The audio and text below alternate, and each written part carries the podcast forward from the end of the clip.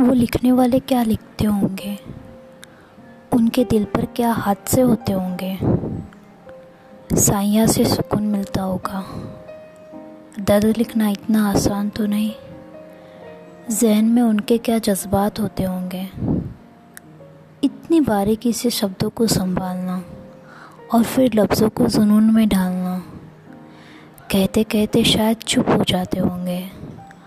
खामोशों में क्या अल्फाज खिलते होंगे?